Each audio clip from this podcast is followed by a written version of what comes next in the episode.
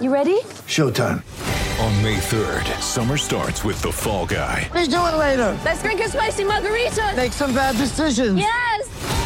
Audiences are falling in love with the most entertaining film of the year. Fall guy. Fall guy. Fall guy. That's what the poster said. See Ryan Gosling and Emily Blunt in the movie critics say exists to make you happy. Trying to make it out? Nope. Because I don't either. It's not what I'm into right now. What are you into? Talking. Yeah.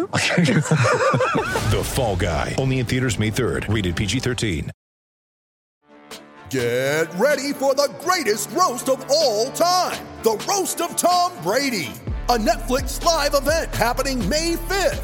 Hosted by Kevin Hart, the seven time world champion gets his cleats held to the fire by famous friends and frenemies on an unforgettable night where everything is fair game.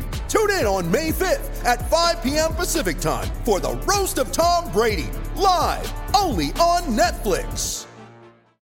Coming to you from Classic City, the capital of the Bulldog Nation. it's time for another edition of the podcast designed for the most die-hard Georgia fans in the country, Here are your hosts. Tyler and Charlie. What's up, guys? Welcome back to another edition of the Glory UGA podcast brought to you by MyBookie, where you can create a new account right now, today, and use the promo code UGA to double that first deposit. Our mission here all season long, not only, of course, is to cover the Georgia Bulldogs, but not only that, we also want to help you guys win some money. We got our weekly picks that we're going to give you each and every week, and we're going to hand out as many winners as we possibly can. And to make those count, you've got to sign up for an account at MyBookie. So do it now. Bet anything, anytime, anywhere with MyBookie. As you guys know, I'm Tyler, and Charlie is back from the dead and here with me in studio today. Charlie, I'm gonna let you explain to everyone what you went through this weekend. Because when I say back from the dead, that's what you said to me. You texted me Sunday, and you're like, "I'm back." I'm like, "Back from what?" From the dead is what you said. So explain to everyone uh, exactly what you went through this weekend. Oh, I had the stomach bug that is going around, and it was horrible. I have not been that sick in probably 15, 16 years. I mean, I told You texted me on Saturday. to just kill me. Yeah, you texted me on Saturday and said, "I want to die," and I was like, "Oh, shut up." You're like, "No, seriously, I would rather be dead right now." But it's strange how it really lasts like 24 hours, and then you're fine. I saw you on Friday night, so I, that's Yeah. why I was like, "What?" On Saturday morning, you know, we're getting, getting ready to go tailgate and everything, and you text me like, "I'm not coming." I was like, "What?" No, dead, dead to the world. So like, just when you got home Friday night, like 1 a.m. on Saturday morning. This wasn't a partying thing. You sure it wasn't that? You're not the party animal, guys. I know you don't know if you if you knew Charlie off uh, off air, I guess. Um, fair to say you're just not the party animal. I mean, I know how to control myself. I'm not. I, I don't ever. Mm-hmm. You can want have a to good be time, sick. but I don't yes. ever want to be sick Yeah. like that. You're not 17 anymore. Or- 17. uh, sh- okay, uh, 22 anymore. Charlie would never have done that when she was No, 17. Never. Never. But yeah, I am back from the dead. And, I um, am here and ready to go. you um you felt guilty because I know you didn't make the game. Which No. I I I almost died when you didn't make the game because when you told me you weren't going to go to the game because what has it been? It's been I feel like over a decade since you've not been to a Georgia game, home Other away. than the pandemic games, yeah, but you still went to a bunch during the pandemic. Like you went Yeah. to Alabama. yeah. Yeah, I mean, so I, I was just like this. That's when I knew that you weren't kidding. I thought maybe she just drank too much feeling, last night. No, I was you- feeling better by Saturday afternoon, but then I dropped some people off at the game, and I got Look at you being the trooper and it are. was like, no, I want to go lie on the bathroom floor again. That type of That's situation. tough. And then you Yeah. woke up Sunday magically and poof, you're ready Sunday, to go. I'm ready to go. So like uh, twenty. That, that's a real thing. Twenty four hour bug. I've never. I don't. Maybe I've had that before. I I, woke know. up in the middle of the night. I swear to God, Charlie, I got that because I was around you on Friday night. I swear to God. I woke up. I would have like, had it by now, though, right? I would think. Probably. I I, would know. think. I mean, I hope I wouldn't wish that on anyone. Oh man. No, but it was like I think I did the math, like 25 and a half hours and I was fine. I guess that's almost the definition of the Yeah. 24 hour bug. It was whew. I'm sorry. I know that was rough because, like, again, guys, I'm serious. Charlie did not go to a Georgia football game. Uh, I I've never. I don't think since I'm. Like, have you like ever not gone to a Georgia game? Like, I don't even know. Like, no, not because I was like sick or anything like that. or ever, just for any reason. Yeah. Like it's yeah, that, that's when I was like, oh, she really uh, must be dying. I thought maybe you were just milking it. Maybe you had a little too much to drink and you didn't want to admit it. And I was like, no, I think she might be dying because No. that's that's tough. I mean, I didn't eat anything on Saturday. really. Yeah. I had like three Powerades and a yogurt or something. Right, and that was all I could real. handle. Well, I'm glad that you're back among the living. And uh, you go to South Carolina this weekend, just in time. You're healed just in time to go to your favorite. No, you don't hate that that much, I though. no, it's a nice, easy, short drive. You know. I do think Columbia, South. Carolina gets a little bit. I mean, I know it's, it's mean, a, a this- team that we play and no one likes them, so they like to make fun of it because that's just what fans do. But I don't think it's terrible. stadium is far away. Yeah, I hate is- that. It, like if you have to walk down there, like it's we. I've done that in the rain. I've done it when it's ninety-seven thousand degrees. Like, That's it's, inconvenient, but they it's a nice town for a weekend. it's it's gotten better over the years. The Vista area is nice. Five Points is all right. So nice. It's a, it's, it's you're right. You're right. It's a quick trip, not too bad. I know you like quick trips. I know you don't like the the crazy long trips, like Mizzou in a couple weeks. correct. But I do think that's the second best SEC town, SEC town in the entire league. But anyway, Charlie, we are not here to talk about your illness and the fact that you almost died. I'm glad that you're alive. We have questions to answer. So I've gotten a chance now to go back and rewatch the game a couple of times and have some more thoughts to offer that maybe didn't quite make the instant reaction recap episode that Curtis and I recorded on Sunday. So uh, we got a lot of questions today, Charlie. Where are we starting? All right, we're going to start with our big picture question of the day. So, on last week's mailbag episode, Mm-hmm. Tyler, you said that you thought Georgia should be ranked number one. I did. Like many people after the dominant win over Oregon. Common sense, Charlie. Yeah, the AP poll voters didn't agree with you Idiots. last week. Idiots. But after Alabama's narrow and controversial win over Texas this past weekend, you got your wish, and the dogs are now elevated to the number one spot Yep. in the AP rankings. This week, though, Sam wants to know if you're willing to go out on an even bigger limb. Ooh. He wants to know after what you saw this weekend, should Georgia be the betting favorite to win the national title now? Betting favorite. I love this question. I will get to it in just one second. I have to ask you a question. Were you conscious enough? You mentioned the Alabama game and the you said controversial victory. Were you conscious enough to watch any of that? I was watching it. Did you see the safety was- that wasn't a safety that was almost a safety that should have been a safety but wasn't a safety? I saw it and I got really annoyed because I wasn't feeling well, obviously. And I was like, just make a decision, but also, how did you come up with that answer? I I've n- truly never seen. I watch a lot of football, Charlie. Many years of doing Yep. this. I'm an old man now.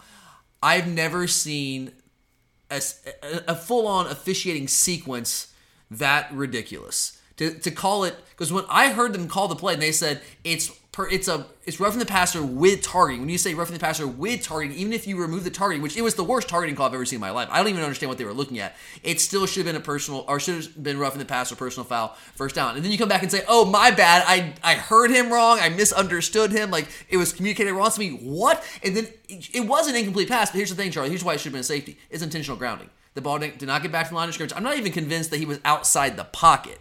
So it still should have been a safety. That would have changed game. I'm not saying Texas 100% would have won, but probably would have won that game. But uh, does anybody other than Alabama get that call? no. No, that's just Absolutely that's not. that's part of being Alabama. You get those kind of calls, and I I was shocked, but then like not shocked. I just I was shocked at the incompetence of the officiating, which I shouldn't be because that's just kind of how officiating works. But yeah, that was tough. That was tough. But anyway, should Georgia be the betting favorite to win the national title? Charlie, thank you for giving me credit for saying that we should be number one last week. And you're right, the idiots that vote on these things did not agree, which I don't understand why, but that's fine. They're st- stuck with their preconceived notions, and it takes something like this, Alabama, in a game where I mean they didn't they didn't lose, but they I think should have lost this game. I guess you got to give them credit for that final drive, going down there, kick the field goal. But they did not look good. And now, of course, Georgia has been elevated to number one in the AP poll, which does it matter? No, it doesn't matter. I just like for people to get things right. And I know this is subjective, but I mean, come on. Like right now, through two games, I don't know how you can argue with Georgia being number one. Now, this is a little bit more of a limb, Charlie. Should we be the betting favorite to win the national title? Well, by definition of being number one, that typically means people think you're the best team in the country, right? Yeah. And if people think you're the best team in the country, then you probably should be the betting favorite. Logically, I'm not a, a genius, but I think that's yeah. But like, again, it's early in the season. Should we be the betting favorite? I think you have to say yes. I I want to say yes as I want us to win it, but I mm-hmm. also don't want to be seen as this like crazy homer. But I just try to give you guys what I think. I try to be a straight shooter, and I think you have to say yes right now, mm-hmm. with the caveat of obviously our schedule is going to pick up, and there's going to be a lot more football to be played. That's for us. That's for other teams that might p- potentially be contenders. So somebody's gonna make it into this playoff. There's gonna be four teams in this playoff. And I'm not saying that we are perfect. We are not perfect by any means, and that was on full display against Samford. Like we won that game easily, comfortably. It was never in doubt, never in question. We were never going to lose that game. They, were never going to threaten us, of course. But we clearly were not hitting on all cylinders, especially offensively. Defensively, I thought we played great, but they were just so overmatched. Offensively, though, the execution wasn't there, as Curtis and I talked about on the recap episode. So, like, we were clearly not perfect, and we are not perfect. But here's my thing: for us to be this good this early and to do what we did to Oregon, who I still think is a good football team. We're going to find out a lot more about Oregon maybe this week when they play BYU. Had a really nice win. Who helped me out? Thank you so much, BYU. That's another game that went to overtime. Charlie, I know you were dead. But Jesus Christ, through two weeks, has college football not delivered? There was a lot going I on. I mean, week one, unbelievable. All these upsets, crazy games going on. Even games that weren't upsets, that should have been upsets, were still incredible games. I even watched every second of the Iowa Iowa State game when I got home. And that was a, Charlie, that was a, I think it ended up being 13 7 or 14 7 something like that. Another another Iowa barn burner. I mean, I woke up on unbelievable. It was I was I was just like hooked to the TV. Yeah, I woke up on Sunday and I just had to look up scores because I literally got in bed on Sunday at like or Saturday night at like seven fifty Yeah. and didn't do anything. I still haven't finished watching all the so games, Charlie. I had I when I looked up scores, I was shocking. I, tonight I've got on my on my agenda tonight. Once we get this done, recorded, and I get it uploaded, I'm watching Mississippi State at Arizona. I mean, I had I had money on that game, and I don't don't don't spoil it for me yet, but I got to watch that game. So there's plenty of games still left for me to watch. But another great weekend of college football. But the schedule will pick up, and uh, here's the thing though: the schedule will get tougher. Um, I guess what my point was, Oregon is is pretty good. Uh, I think they're better. I think they're probably a nine and three, eight and four caliber team. When we factor in the Pac-12, and we beat the holy hell out of them. But the schedule will get harder as we get in the SEC. That's obvious. But the thing is, we're also going to continue to improve. We're going to get better because for us to be this good this early with all the youth, all the experience on defense, I think that is a very, very encouraging sign because, again, I think we are only going to improve from here.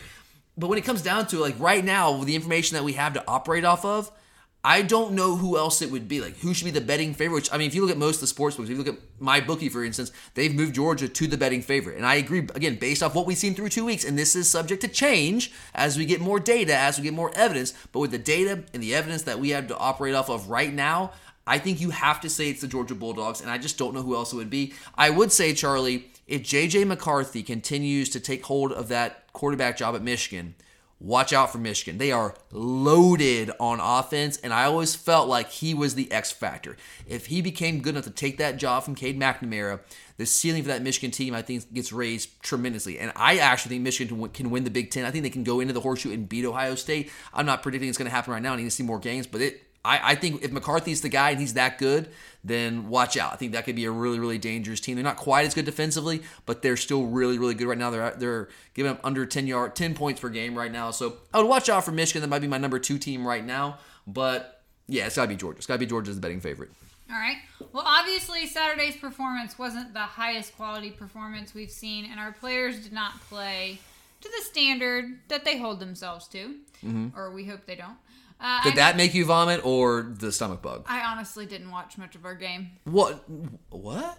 You I haven't gone back and watched it? I not not. I haven't had time. All right, homework, Charlie. Yeah. I'll, I I'll know you're busy. it. I know you got things going on, but you got to, you And got to I- get to that. And I know you talked about this a little on the recap episode, but Ben wants to know is he crazy for being worried about the sloppiness Saturday, or is that a re- overreaction? No, Ben, you're not crazy. I mean, I didn't like the sloppiness, but I'm not like like Curtis and I were talking about. Like my my worry meter is at like a one after that game because I just don't think you can draw any sort of definitive conclusions off of that. Now, if we had not played as well as we did against Oregon and executed at that high of a level, which not flawless level, but like about as close to as you're gonna get at the college level. I would probably be more worried. And Curtis made a good analogy. I'm talking about like it's not Nicholls State where we almost lost that game. This game was never in doubt. Sure, there were some sloppy moments here and there, and like, but if any one of those, like, like two or three of those change, like we win this game, you know, 40 plus, 50 to nothing. You know, it's it's it's small. It, it is a game of inches, and we just didn't execute to our our standard, which I think, as you said, Charlie, that's that's pretty clear there. But this is one game. Um, I still feel real. I, I'm putting more stock in the Oregon game because that's the type of team that we're going to be playing more consistently moving forward the rest of the season. And what I saw in that game was a team hitting, hitting on all cylinders. Now, do I expect to hit on all cylinders every single game? No, but I know that we have that in us and that we can play that way. Now, clearly, we have a game like this in us against Samford, but it's also Samford. And there's context there. We were rot- rotating far more liberally than we did against Oregon, far more liberally than I think we're going to against South Carolina this coming week. So just a little bit of a different context there. Plus, you also factor in guys. Chris Hatcher, I'm sure most of you probably know this. He was the guy who gave Kirby his very first coaching job. He gave him his opportunity to get into the coaching ranks at Valdosta State. That is a good, close relationship, and he was not going to do anything to embarrass Coach Hatcher. I mean, that's why they agreed to go to a 12 minute clock in the fourth quarter because, like, he didn't want to do anything to embarrass him. Now, that doesn't mean we weren't trying to score, we weren't trying to win, we weren't trying to accomplish things. Of course, we were. That had nothing to do with necessarily with the execution, but we could have made that game. Like, if we really wanted to make a point, we could have if we wanted to, even despite some of those execution issues. So, look, I, I'm not happy about the sloppiness. And I don't think anyone should be happy about that. And we need to clean that up for sure. That cannot continue but I'm I'm really not worried about it. Maybe I should be, Charlie, but I'm I'm not. And I don't want to say you're overreacting, Ben, because we do all care about this football team. That's why you're listening to this podcast right now. We love this team. We live, we breathe Georgia football. We bleed red and black. I mean, it, it matters to us. So I I do not fault you at all for being concerned because I think that means it's important to you, and I love that. I respect that. So I don't think you're crazy, but I I, I personally am not really worried at all about it. All right, good. Well, maybe the story of the season for Georgia to this point is the new look offense that is throwing the ball all over the field. Mm-hmm. Something new. In fact, I'm not sure everyone knows this, but Georgia currently leads the SEC in passing at 395 yards per game. But despite the success of the passing game, Can you say it one more time, Charlie, for people who didn't hear that? For people in the back, one more time. 395 yards per game. I know it's early in the season, but Passing. damn, damn, that feels good to hear. Yeah. But the running game hasn't been as dominant as we're used to. So, with that in mind, Alexander asks, How concerned are you about the running game? He says, It seems like we can't line up and just run it up the middle against teams. Wants to know, Are all the outside runs, pitches, and swing passes by design or because we don't believe we can line up and run the ball? Yeah, this is a really good question, Alexander. Charlie, I have to ask your permission to do something. I know. You may take your time and okay. explain. I know that economy of language is the new standard Take on this show, but I do have a lot to say about this question because Alexander, I, I I would be it would be very disingenuous of me to sit here and say that I had no concerns about the running game. And maybe that's and I've been thinking about this. Like is that because like we're really truly not good enough running the football or is it because I'm so used to us being like a dominant rushing team and it's just different. Like I'm having a tough time adjusting to it. But I know what you're talking about, man, and I, I, I think it's a very, very fair question to ask. I will start by saying this though, and this is not a, a like a shot at you, Alexander, or anyone. I, but but I'm just trying to think when I saw this question and kind of just thinking through it. I mean, you, I mean, you know, we all know, like if you're going to throw the ball more, like we are right now, because right now, guys, we're throwing the ball through two games 58% of the time. And that's also, and that includes the game against Samford, a little sister of the poor, where, which we didn't have to throw the ball at all. And that's compared to last year where we ran the ball 57% of the time. So we basically have flipped the script on our offensive play calling, at least through two games. We'll see how this progresses the rest of the year, but I don't know why it would change based off what we've seen to this point. So when you're going to start to throw the ball more like we have this season, I mean, obviously your rushing numbers are going to take a hit. You're not going to run for as many yards. You're not going to lead the league in rushing because we just we don't really we're still not running with a ton of tempo. At times we'll go a little tempo, but it's it's sporadic. We don't do that consistently. It's just not like a principle of our offense. So we're still not going to run as many plays as some teams do that go like that hyper speed like Tennessee where they you know, they might be near the top in passing and rushing because they just run that many plays. That's not really going to be us. So I, I think we need to start there. But but and here's where I, I kind of start to agree with you, Alexander. What I'm worried about is efficiency. Okay, and what I mean by that is when we run it, are we good enough at it and dangerous enough with with our run game to force teams to respect it? And here's the key thing: to react to it when they see the run fake. Do they respect that enough to actually take steps towards line of scrimmage, trying to defend the run, get their eyes in the wrong place, get them off balance, get them out of position. That's what our run game needs to be able to do if indeed we are going to continue to throw the ball at the rate that we have through the first two games of the year. And again, I think that we will. I don't see why that would just automatically start changing. I think that's what this offense is going to be this season. And I'll give you an example. Like LSU, for example, go back to 2019 that was one of the best offenses I've ever seen. I, I, think most of you would agree with that, right? I'm not going to say it's the best I've ever seen, but it's up there, man. It's hard to argue against that.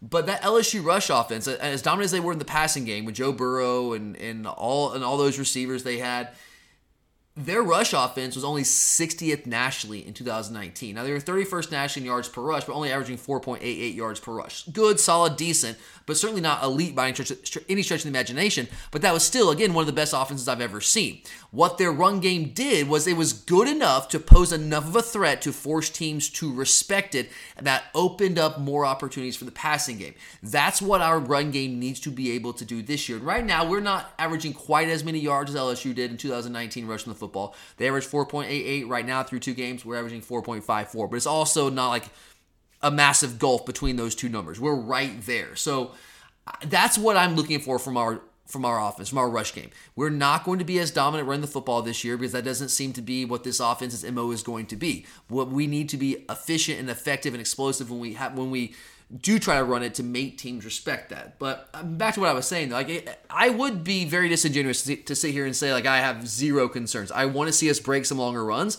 I mean, our longest run yet on Saturday was less than 20 yards. I want to see us enforce our will when we want to, when we need to, when we have to. Now, we haven't really been in that situation, but when we get there, because we will at some point this season, I want to see us be able to do that. Now, as to what you're saying, I think it's true that we haven't been able to just kind of line up and run it up the middle against anybody. I mean, two games so far, but I, I would include Samford in that. And I mean, obviously, it was a complete mismatch. But part of that is context and just how teams are defending us. It's funny to watch, especially Samford. Now they had a game of tape on us against Oregon with how much we put the ball in the air in that game. They still defended us acting like it's the same old Georgia offense where all we want to do is run the football. I mean, Samford did come out in that 3 3 5 look. That's what they run but their safeties were triggering hard against the run on any kind of run action.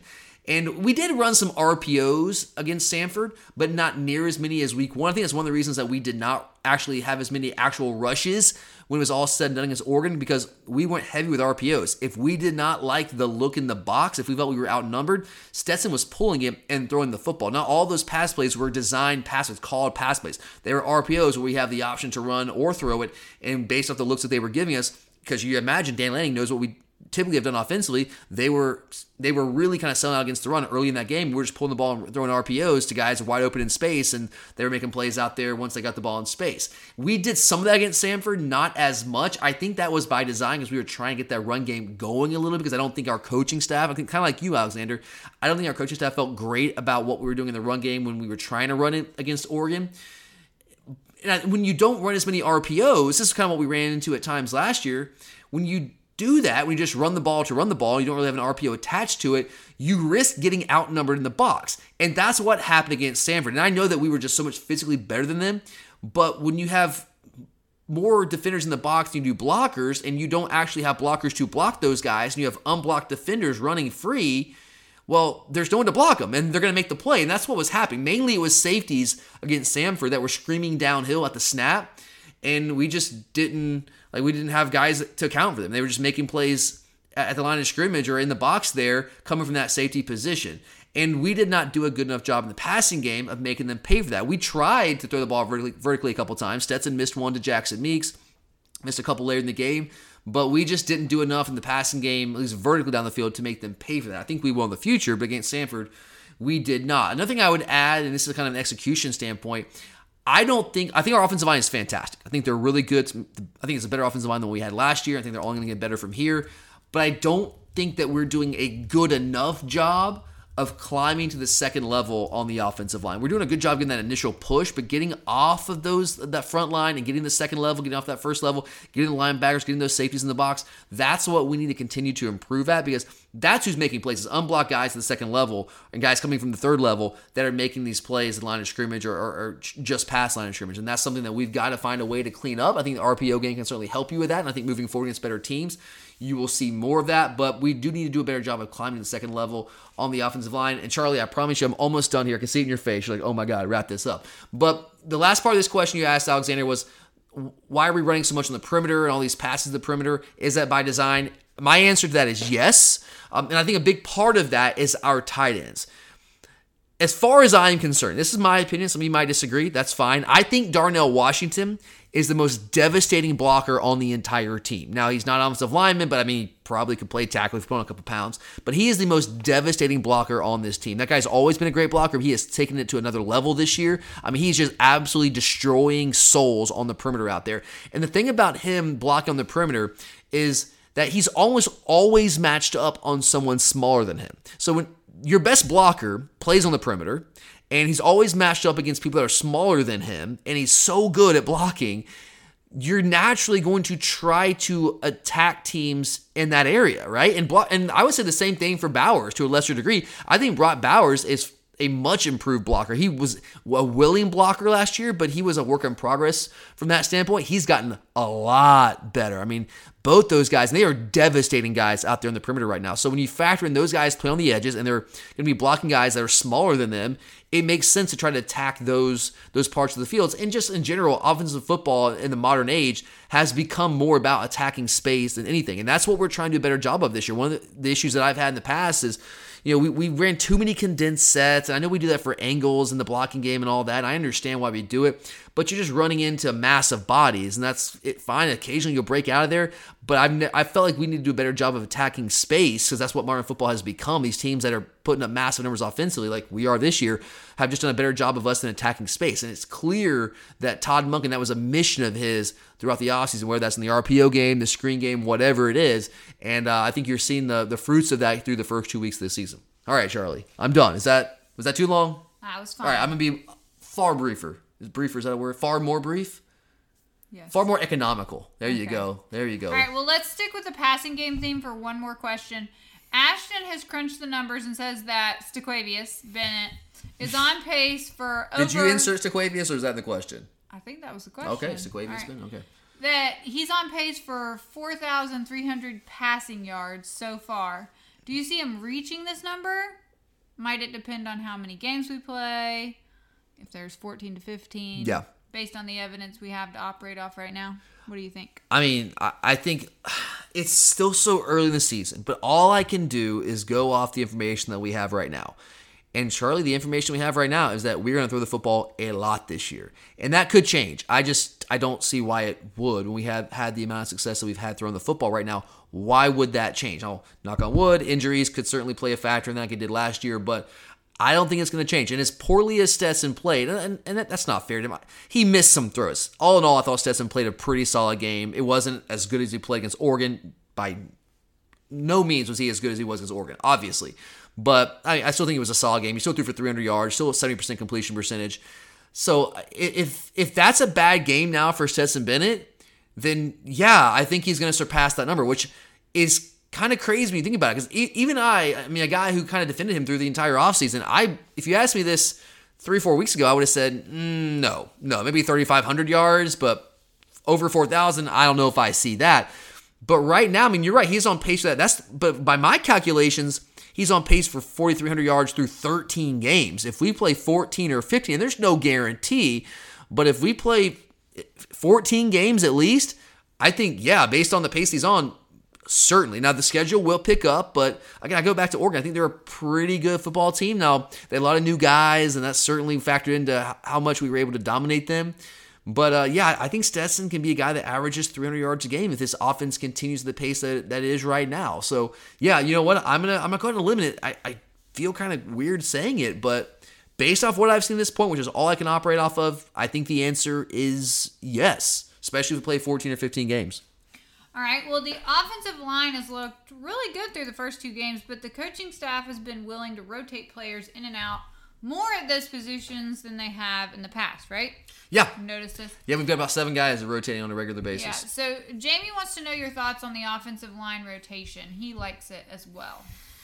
Hey Jamie, I love it. And Kirby was kind of asked this question or asked a question related to this in his post game press conference. He was asked essentially like, "Are you worried about the offensive line not, not gelling with all these guys that you're rotating in and out?" And Kirby was kind of incredulous. He was like, he didn't want to be rude, but he was like, it's one of those things where Kirby he knows that he knows more football than all these guys asking him questions, and he tries really really hard sometimes to like not show in his face that he's smarter than you are, at least when it comes to football. Sometimes he cannot help himself, and it was kind of one of those cases. Like he answered the question, but he was like more or less, you know.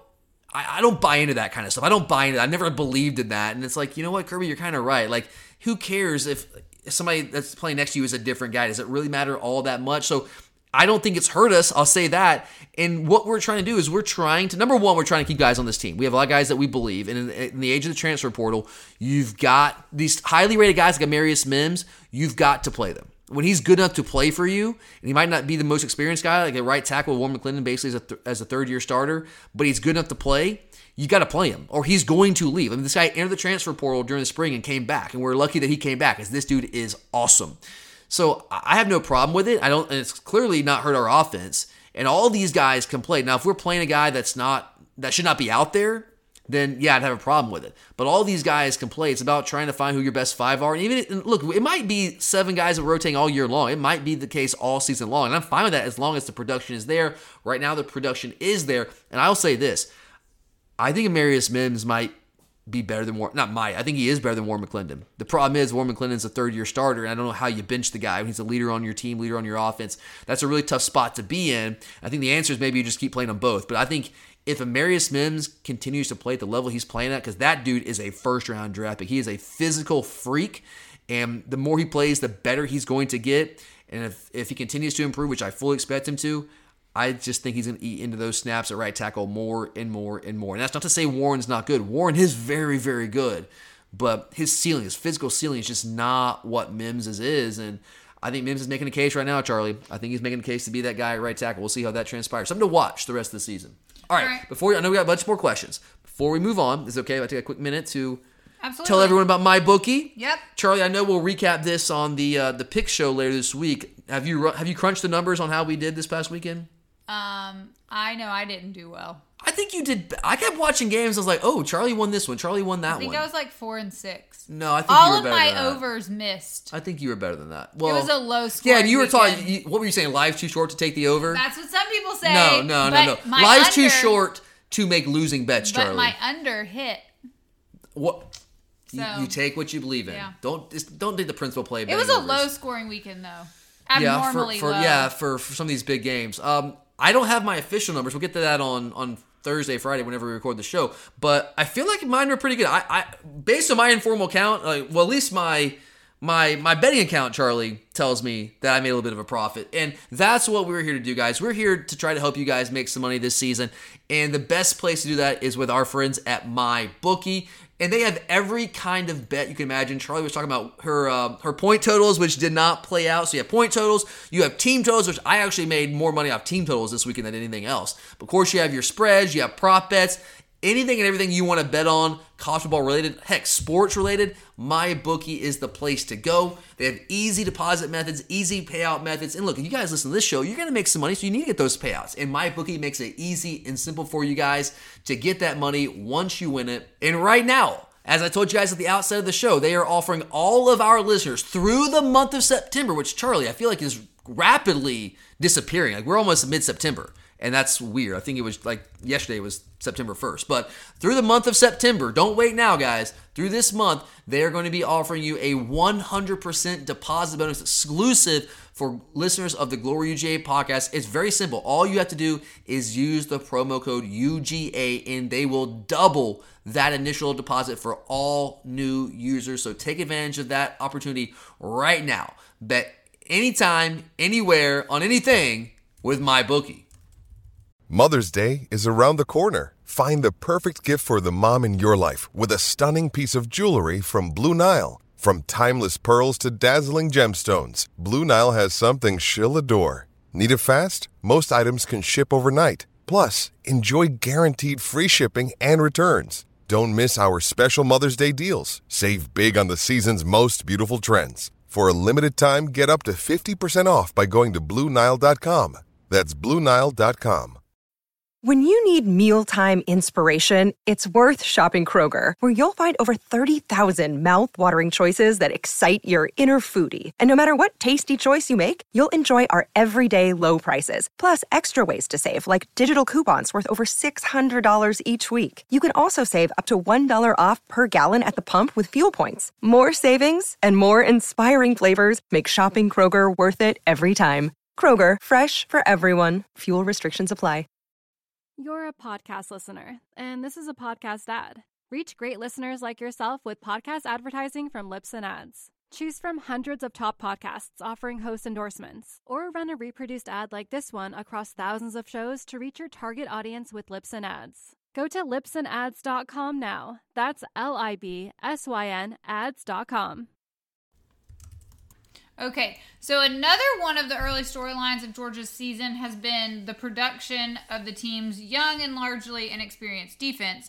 So, another stat for you guys is Georgia currently leads the entire country again in scoring defense, only giving up one and a half points per game. That won't last, but it's beautiful No. to see through two games. But the Dogs are also tied for last in the country with only one sack on the season. So Christopher wants to know should he be concerned that we have only recorded a single sack? And that was this past weekend. Oh, I mean, yes and no. It's a tough question. Curtis and I kind of touched on this a little bit in the recap episode, but I'll go into some more detail here now that I've had a, another chance to go back, you know, actually two more chances to go back and rewatch the game. But the way I look at it is sacks are a means to an end, right, Charlie? Sacks in and of themselves are not the goal. Correct. They are something that will help you accomplish the goal, which is keeping your opponent from scoring and winning football games. But I, saying that, I also understand that the schedule will get tougher, and we're going to need to find ways to affect the quarterback more consistently and disrupt things back there. Negative yardage plays are huge for defense.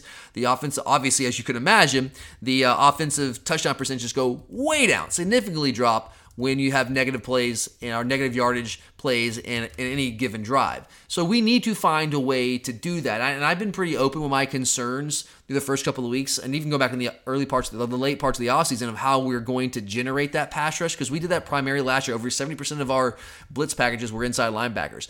And our staff did a fantastic job of identifying our best pass rushers as our inside linebackers, especially once Adam Anderson went out, but even before that, but especially once he went out.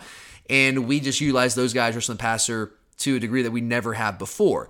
And my question this season is who are those guys? Like, who is our coaching staff identified as the best pass rushers on the team? And I, I don't know. I, I think Michael Williams could potentially be that guy. I think our inside linebackers, as they get more experience, I think they're going to improve on that. I think Smael Mondon has the athleticism to be that guy. I liked what I saw from Pop, actually, rushing the passer a little bit against Samford, but I don't know what you want to draw from that. Um, Xavian Sorey is a guy we've talked about. It was a pass rusher coming out of high school or did more of that than most of our inside linebackers. He's coming in on third down packages as, as a pass rusher. So I, I don't know. I think we're going to have to get more pass rush from our defensive line this year because, you know, Jordan Davis, as good as he was, was not a, a pass rusher extraordinaire and he was explosive at times. For a guy that size, he was explosive. But, I mean, Jalen Carter playing more snaps will help us from the interior because he is that dude. Warren Brinson, I've really liked what I've seen from him rushing the passer. He keeps winning those one on one reps. And, and Devonte Wyatt did a really good job of that for us last year. I think we have more guys along, along the defensive line that can win one on one battles. Uh, I just don't think that we have the space eaters to you know to defend against the run. But should you be concerned?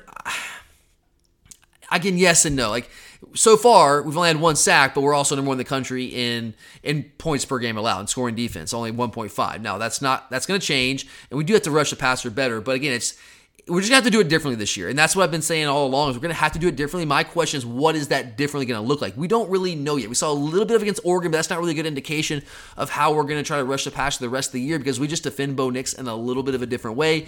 And then it was also, you know, especially against Samford, it was kind of circumstantial.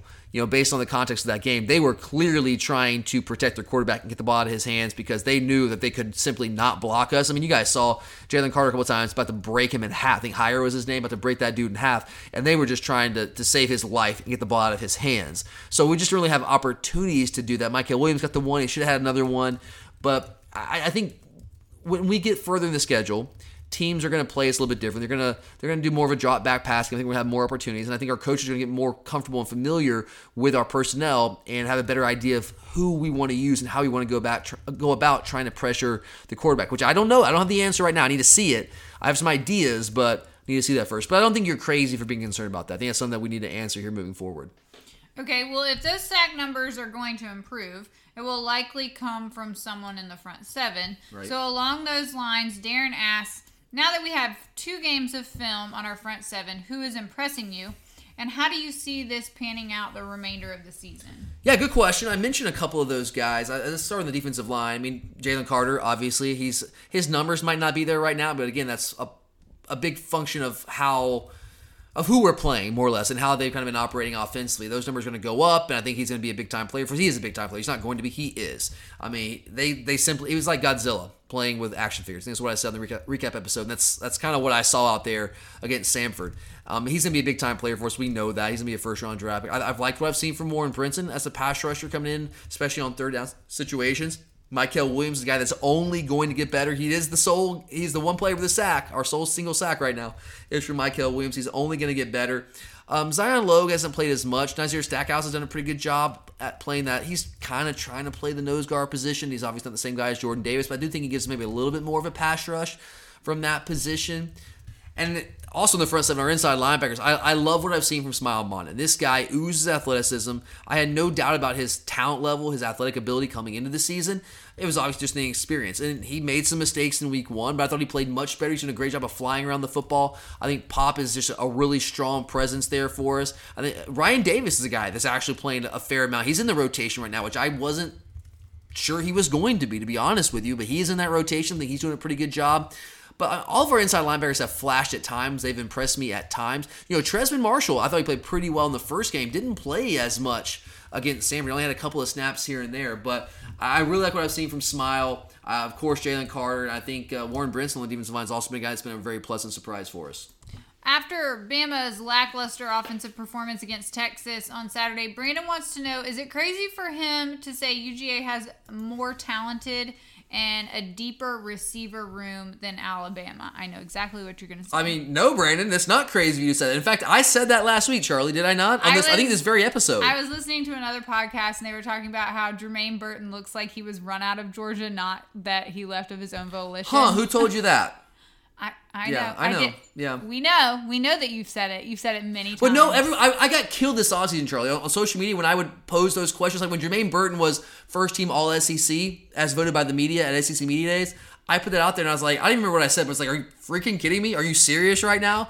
And everyone coming out of the woodwork saying, dude, you're just, it's just sour grapes, man. Like, you're just mad your offense sucks. Like, Burton's going to come to Alabama, to put up massive numbers. I'm like, he'll probably put up better numbers because Bama's offense, at least what we knew of Bama's offense compared to what we knew of Georgia's offense, was that they're going to throw the ball more. But I've said it since he transferred. This is not a shot at Jermaine Burton. I'm not trying to take a shot at the guy. This is not sour grapes.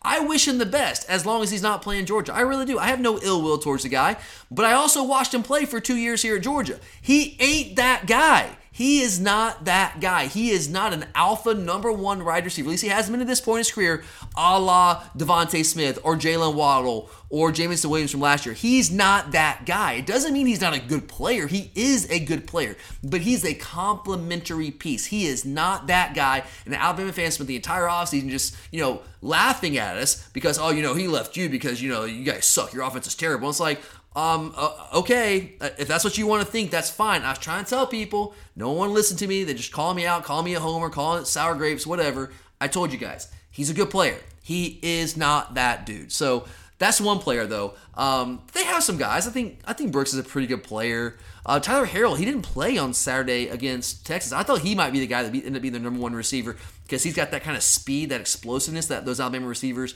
those number one guys, those alpha guys have had the past couple years have had, which I don't think Burton has. I don't think he has that extra get up. And he's a he's fast enough, but he's not. He's just not that kind of guy. I thought Harrell might be that guy, but I'm not sure what's going on with him. He didn't play, but if you look at who we have, if you factor in tight ends, Charlie, which I kind of do, I know they're not receivers, but we're talking about pass catchers, the passing game. If you throw in our tight ends along with A.D. Mitchell and Ladd McConkey, yeah, I, I think clearly our passing game, our, our options in the pass game as pass catchers are superior to what Alabama has this year. Now, does that mean it's going to be the rule moving forward? No, I'm not saying that, but in this isolated year, I feel very confident saying that. I think you're exactly right, Brandon. I totally agree, 100%. Okay. Well, sticking with the wide receiver position for just one more question. Chad wants to know Do you think Dylan Bell will get reps over receivers like Marcus Rosemy and Dominick Blaylock? Yeah, good question. I uh, I'm high on Dylan Bell, and uh, we haven't seen a ton of him. Got to see a little bit on Saturday. I was really excited for him to get that first touchdown. And he's another guy. As he gets more and more and more reps, he's going to get better. I mean, I know the coaching staff is very high on him. We heard the, the rumors coming out of fall camp, the word. I was talking to some people around the program, and they were telling me a lot of the same things. This guy is going to be the real deal. And he wasn't even here for spring practice, guys. So he's only been, he's been on campus for a couple of months, and he's already making waves, making plays for us. I, I well, first off, he doesn't. He kind of already is playing ahead of Dominick Blaylock, but they don't play the same position. Dom's a primarily a slot receiver. He's basically behind Ladd. Um, Bell is not a slot receiver. He came in. He, he's playing. He's playing. He was playing the X when AD went down.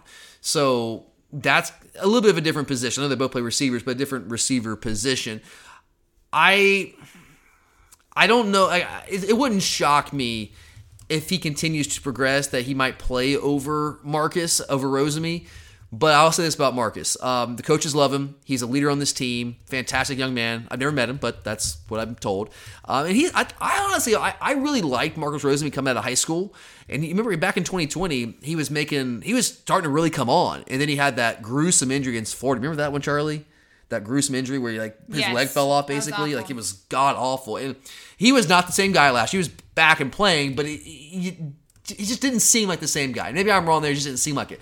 I and we haven't seen a ton from him making plays in the passing game, but I saw him do that a lot in high school. I know that's a totally different game. I think he can be a really good receiver for us. I still believe in him. Is he going to be a number one guy for us? No, I, don't think he's going to be that guy for us. But he can definitely be a really good, solid contributor to that position. So I'm not like closing the door on Dylan Bell playing over Marcus Rosemy if he continues to improve, but like he's going to have to be clearly better than Marcus, and it, and that's possible. And if he is, sure. But right now, I'm probably going to stick with Rosemy. Leadership, experience, coaches trust me. He's also a really good blocker on the perimeter. Um, I think he's a better receiver than than maybe he's shown through the past year or so. Okay. Well, a lot was made of Georgia's tight end room coming into the season, but through two games, it's only been really Brock Bowers and Darnell Washington getting the vast majority of the reps. So Garrett wants to know about Arik Gilbert and asks, "What's your opinion on why Arik Gilbert has seen so few?" So you're an? Arik Gilbert guy, Gal Eric is how you're pronouncing it. Eric. I've heard it Eric. 19 different ways. I every time I think We'll I've go with A Gilbert. Gilbert. Every time I think I've got it down, I hear somebody else say it differently. I don't know. So Gilbert, why has he had so few snaps over the first two games? Is it a scheme issue, physical shape, outplayed, less time in the program? What's your take? Yeah, I mean, Charlie, I think the answer is probably a little bit of all those things. But I think the biggest factor here is that Brock Bowers and Darnell Washington are just that good. I think that's really what it comes down to. And Curtis and I were talking all, you know, during the offseason leading into the season that we um, we wanted to see us cut down the rotation of receiver and tight end more, especially receiver. We didn't talk as much about tight end, but my point was not that we should only play, you know, three guys a receiver and that's all we play. That's not what I'm saying. It's not what I was saying. What I'm trying to say is that we need to have our best players on the field more consistently. And I don't think that we did that. I mean, we kept Brock on the field for the most part last year, but receiver really didn't.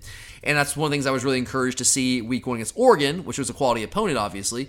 We cut down our rotation. It, it was shorter at, at receiver and tight end. I think that's what you're seeing right now is that Brock and Darnell are just so good right now that our coaches don't want them off the field. And it's not to say that Gilbert isn't good. It's not to say that Oscar Delp is not good. I was probably more surprised to see Oscar Delp get in over Gilbert than I was, you know, anything. I, I thought he would be the clear number three guy. But and that, that's coming from a guy who was very high on Oscar Delp. But I think he's going to be a really, really good player for us at that position. But right now, both those guys, Gilbert and Delp, just aren't really particularly close to where Bowers and Washington are. And at times you're going to have to spell these guys, of course. They're going to have to. But those guys are so good, speaking of Washington and, and, and Bowers, that they have to be on the field. They just simply have to, whether it's the passing game, whether it's the blocking game, the run game, they're just that good. I think that's the biggest thing here. Now, Gilbert did have to get his body in shape, but he's done that. His body looks good right now. Um, I, I, think schematically, I don't know if it's a scheme issue. Maybe just like, understanding the systems. You have to remember, this guy is one of the things we said last year or last week. He was away from football for essentially, you know, a year, a full, at least a full calendar year. More than that, really a year and a half, because he didn't really do spring practice back going into the the 2021 season. So about a year and a half of football that this guy just wasn't really involved. And it takes some time to get caught back up on things and with our scheme, because you know, he came from LSU, he didn't start here at Georgia. So that's a part of it too. But really, I think it comes down to it's more so that Bowers and, and Darnell are just that good. Those guys, those guys can play, Charlie. And I know we have a couple more questions. Can we take one more quick break, Charlie? Absolutely. All right, let's talk about our good people at, uh, at Alumni Hall. Have you been in there recently? I have not, but I need to go this week. Well, you were dying, so you have you have an excuse. I actually I was in there last week. I'm going to go again this week. The the new uh, did you see Charlie? The new Nike shoes. The they used to be called Week Zero shoes, but now they're not released on Week Zero because I guess supply chain issues. Have you seen them? I have not. Uh, you want to take a guess of what color they are? Are they red? They are red. Mm. They are bright Georgia fire engine red, and that's a, about what they are. Like a, a white little outline of, of, a Nike check, which I know that's too uh, gaudy for you. It's just I, I prefer um, black. Yeah, I mean, I, I, I do too. I think black. I mean, it goes with more, right? But hey, there's something about having those nice shiny red shoes on, and like you tell everyone, hey, I'm a Georgia guy. You announce it loud and proud, and they are going on sale this Wednesday at 10 a.m. at Alumni Hall. Now they don't have a limited supply, so they're only going to be on sale in store. So try to make your way. If you're in the Athens area, you're in luck. If not, maybe make a special trip there because they'll have you guys covered. Tell them Glory UGA sent you. And while you're there, you can pick up some game day gear, whether it's it's uh, you know a nice new polo, new belt, uh, some tailgating gear, whatever it is that you want. Trust me, they're gonna have you guys hooked up, ready to go. So check them out today because Alumni Hall is where the Bulldogs shop.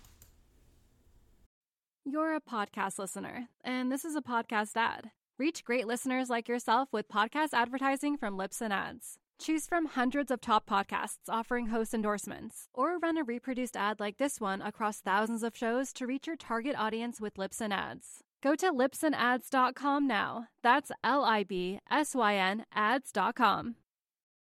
You're a podcast listener, and this is a podcast ad. Reach great listeners like yourself with podcast advertising from Libsyn Ads. Choose from hundreds of top podcasts offering host endorsements, or run a reproduced ad like this one across thousands of shows to reach your target audience with Libsyn Ads. Go to libsynads.com now. That's L I B S Y N ads.com.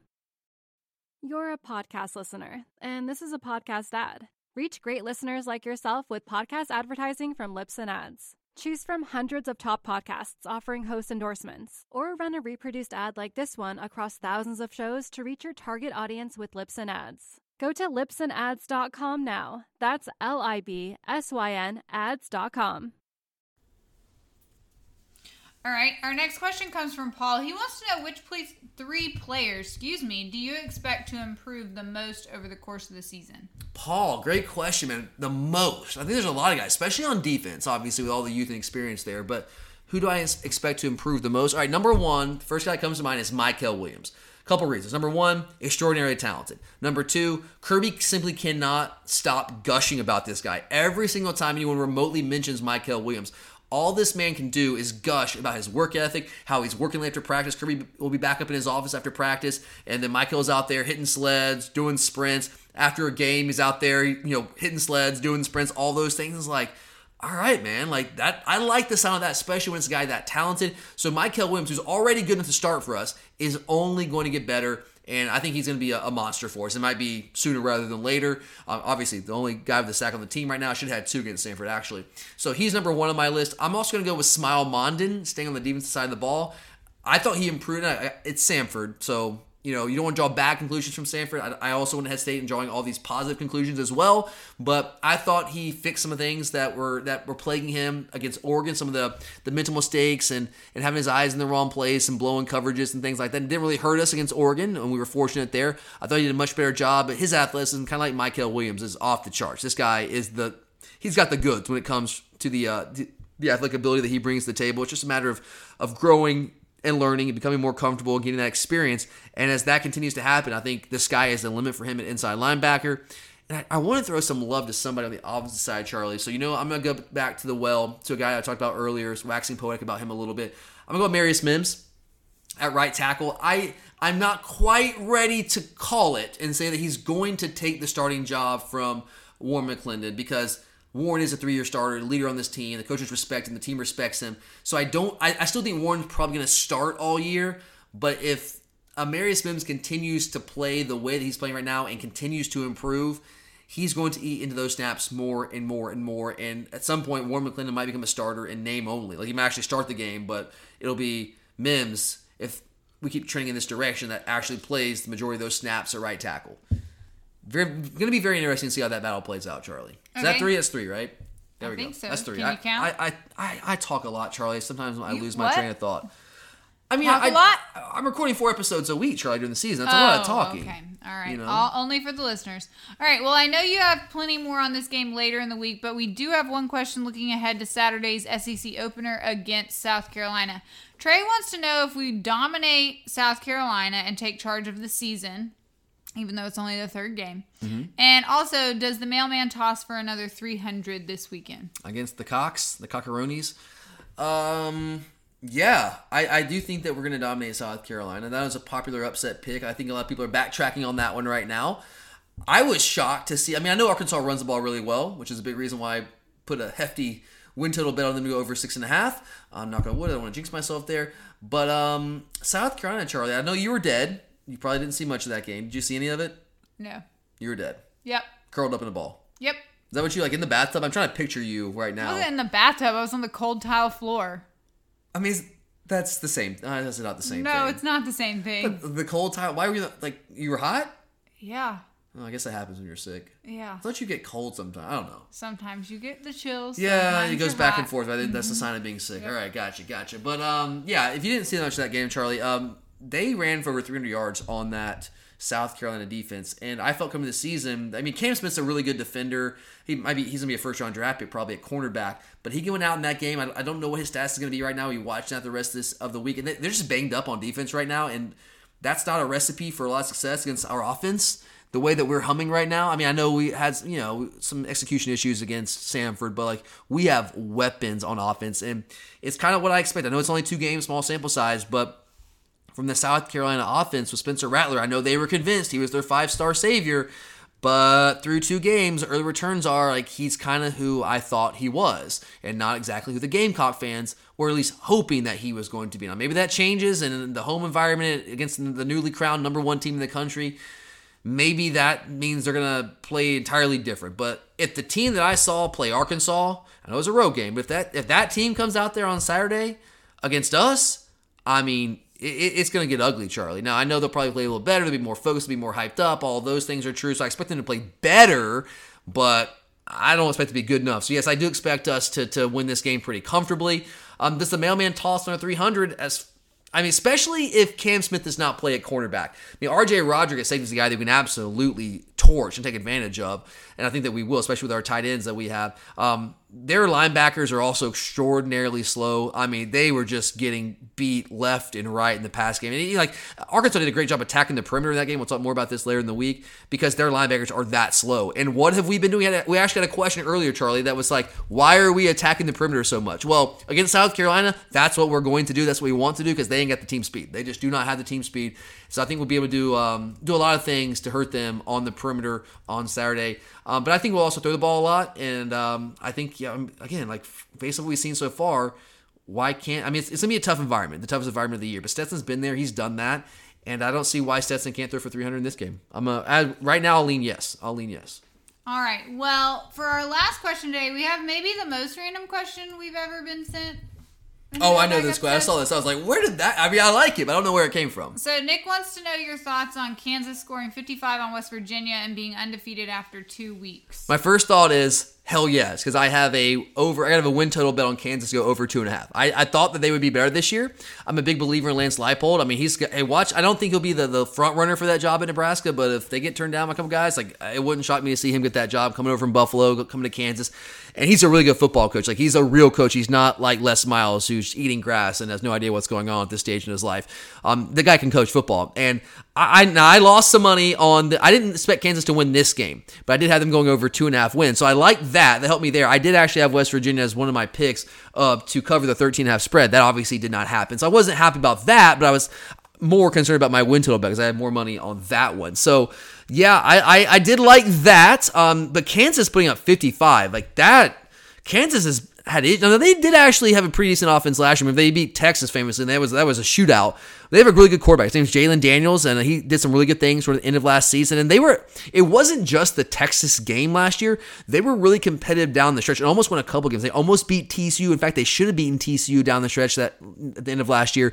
So I don't think it's completely out of nowhere if you're paying attention. The thing was is that not many people pay attention to Kansas football, and I can't fault you. I'm just a, degenerate, and uh, I love college football, and I pay attention to all teams. I watch MAC games, I watch Sunbelt games, I watch CUSA games, I watch football when it's on. That's just kind of what I do. And so, yeah, I actually watched some Kansas late last year during the off season, and uh, I actually to say I liked what I saw is a little bit of a stretch, but I thought they were good enough to go over two and a half wins. Now I didn't see them winning this game, but I, hey, Kansas is Kansas is going to win like three or four games, and they're not going to get to a bowl. I don't think they're there yet, but hey, good for them. You know, that's what I'll say for Kansas. Good for them. Lance Leipold's doing a good job, and he's um he's just building himself a resume to take a bigger, better job here at some point. So that's it, Charlie. That's that's all the questions for today. That's it for today. All right. Well, uh, Charlie, thank you for being here. I'm I'm really glad that you survived your 24 hours of death. Um, Thank you. Would not wish it on anyone. anyone? You well, don't, you don't have like I a mean, mortal, there might be a select like a Dan few. Mullen kind of guy. I mean, not even him. Not even him. Not even oh, him. you're a better person than I am.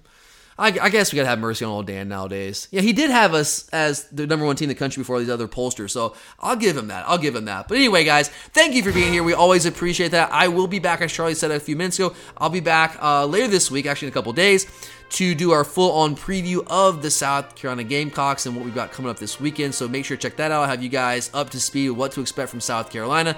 And then Charlie will be back with me again to wrap things up with our week three picks of the week. We're trying to earn you guys some money, to win you guys some money, give you some winners. So make sure to sign up at mybookie.ag right now so you guys can bet along with us this weekend. But thanks for being here, guys. For Charlie, I'm Tyler.